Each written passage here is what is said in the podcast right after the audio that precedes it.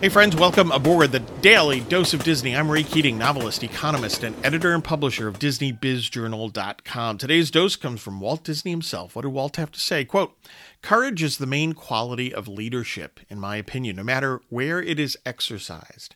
Usually it implies some risk, especially in new undertakings. Courage to initiate something and to keep it going, pioneering, and adventurous spirit to blaze new ways, often in our land of opportunity. Close quote. Spot on, right? Um, and this is something that you hear subsequent CEOs at Disney talk about that courage is important to leadership, courage to take risks. And not just take risks, but to take on uncertainty, right? There's a difference there, real quick.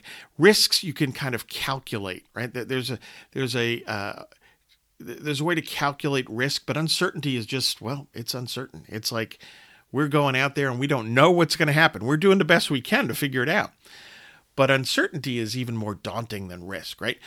But you're trying something new. Uh, you're innovating. Again, Walt pounded that into the company and it's stayed there ever since. And Disney at its best is when Disney is an innovating company. And that, quite frankly, in the 21st century, goes for every business, no matter what industry.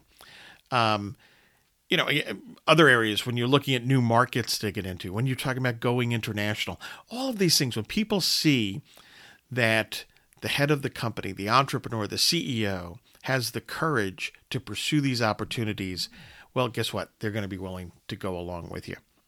Folks, order your Disney Planner 2022, the to do list solution at raykeatingonline.com. It's March, so it's got plenty of time in 2022 to to uh, to get organized uh, to work to achieve your goals and to have some Disney fun along the way.